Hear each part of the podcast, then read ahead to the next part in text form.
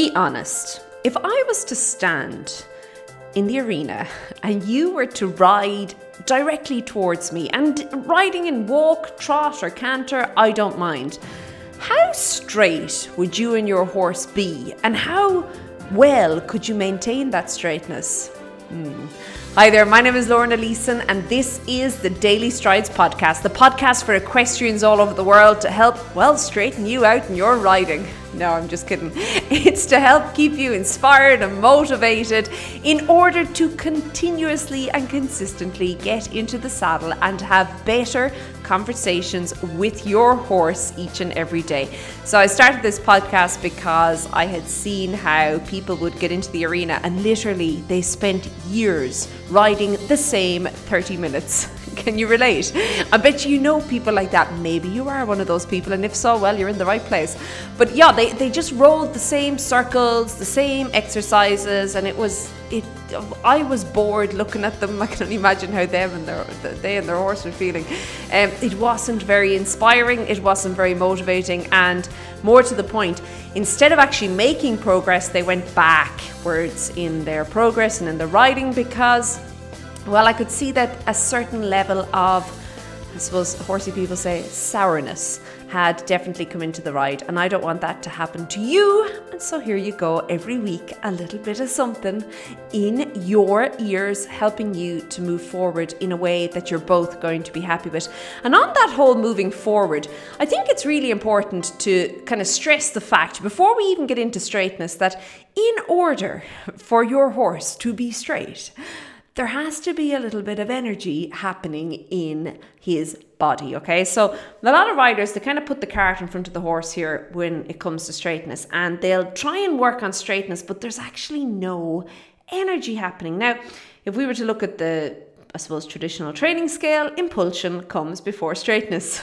And this is because you need to have something in there in order to be straight with. Okay, so I am going to assume that you understand this and that you know that you have to be moving forward with your horse in order to make straightness happen. And in order to, I suppose, what we're going to talk about today, to work on it in the arena with your horse later on. Okay, so Straightness, what is it? Well, um, it sounds fairly basic, doesn't it? It's all about being straight. But if really, if we were to get down into it, what I would have been looking for there, if you were riding towards me, probably was an exit. No, joking.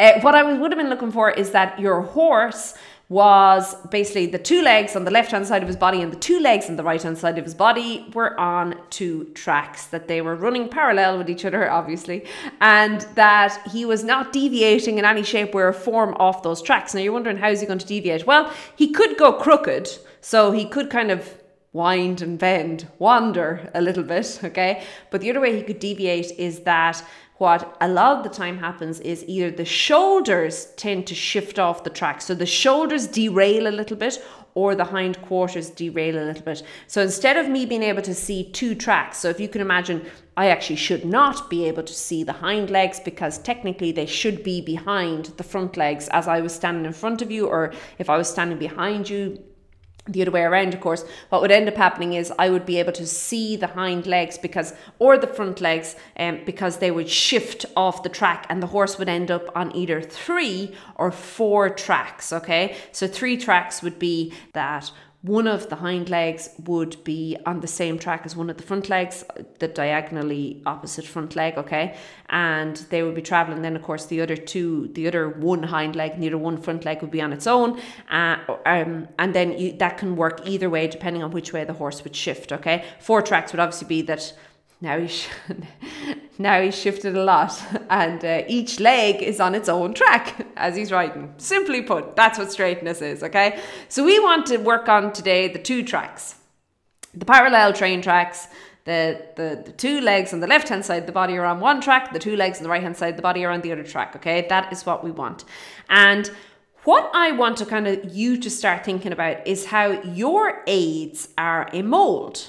Okay, so if you think about I said to you earlier that in order for straightness to really happen and to be true, there has to be energy in there. I want you to think about starting that you are filling this mold, okay, that you are creating with your aids with energy, and that when that mold is filled, the physical representation of it is your horse riding straight, okay? If your horse is crooked, it is usually because your mold is crooked, okay? Now, sometimes horses can develop where they're a little bit stronger on one side or the other side. This can be due to an injury. It, it, actually, there's lots of different things that the factors that can come into this, including the rider being the big influence. Okay, but oftentimes I find that if given the opportunity, the horse will. If he's trained correctly, go straight until the rider kind of steps in the way and gets the mold a little wrong. Okay, so I want you to think about how maybe you are sitting one side more than the other. So maybe your mold is not symmetrical, okay? Maybe your one hand has dropped down, dipped down, or maybe your one hand is opened more. Maybe you've more tension in one seat bone than the other. Maybe you are your shoulders are tilted slightly or tipped slightly or maybe your one shoulder is traveling ahead of your other shoulder. I don't know. But start thinking of this mold and start thinking about how if there is any crookedness showing up in your horse or if he is not as straight as you would like him to be, how you are perhaps influencing that straightness. Okay, now again, I'm going to take this back to sometimes it can be that the horse has developed a certain way. Okay, um, physically he's his strength he's stronger one side than the other. And as he is pushing and propelling himself forward he's basically covering more ground one side than the other or he's he's getting more energies he's getting more thrust from one side or the other which is causing him to be crooked okay? And you're trying to so think about this now. You're straight you're as straight as a die there you're lovely your mold is perfect. But there's more energy coming through so there's more stuff, the fancy words, coming into your mold, okay, on one side, which is causing it to bulge. Does that make sense? Okay, I hope so. So there's two ways that we have to think about it. We have to think about that we, first of all, are setting up the mold. And that if the mold, if we are sure, okay, we know that our mold is good, it is all symmetrical and it's all even that then we need to consider that there's more energy coming in one side or the other, and that's actually causing the crookedness or the lack of symmetry in our mold, which is causing the lack of straightness in our horse. Okay, so what do we have to do about this? Well, we need to start thinking about regulating the energy and where the energy flow is going to. Okay, so very often when we talk about regulating energy and energy flow, we could take it back to contact and connection. That really is kind of how you're communicating to your horse at any given point, and I suppose directing that. And then when you couple that with the straightness, that is where you actually get the horse to go where you want it to go. Okay, so having a horse that maybe and assuming that you've straightened yourself out now, okay? Having a horse that is maybe a little bit strong or weak, one side or the other, a horse that has a tendency to travel one way over the other. Remember, a lot, just like us, sometimes we get like it's like crossing your arms. If I told you to cross your arms now, you would cross them a certain way. Now, if I told you to cross them the other way around, so put the other arm on top, you kind of you end up kind of going, hey, how does this work? Okay, and that can sometimes happen our horses as well. They get used to traveling one way, and because they're used to traveling one way, it just feels really uncomfortable to do anything else.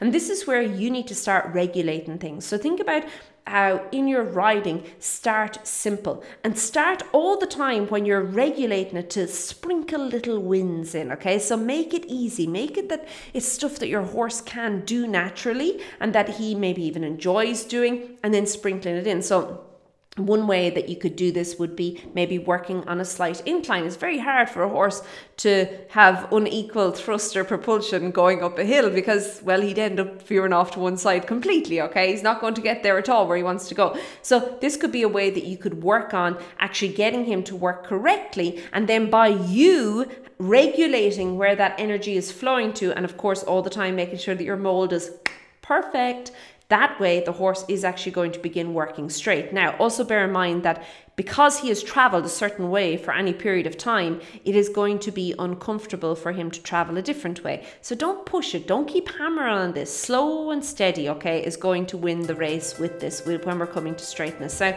very often with riders, and a couple of weeks ago, we actually um, had an episode on straightness in the canter. But very often, straightness and issues in straightness show up in canter. But I would suggest starting off just basically going transitioning from between walk and trot and halt, and that you'll see a lot there. Okay, very often you'll see that maybe the horse pushes on too much one side or the other, and in doing so, the shoulders maybe step out off the track or that particularly in a downward transition the quarters start to swing one way or the other because there's just too much energy coming through and they're, they're, now it's not equal it's not there and the energy starts to swing out okay? So start noticing where there are deviations off or from away from the straightness with your horse and then from there start noticing well start thinking about why would that be happening and then start to formulate the plan. But remember you have to be the mold. The energy has to come through to fill your mold.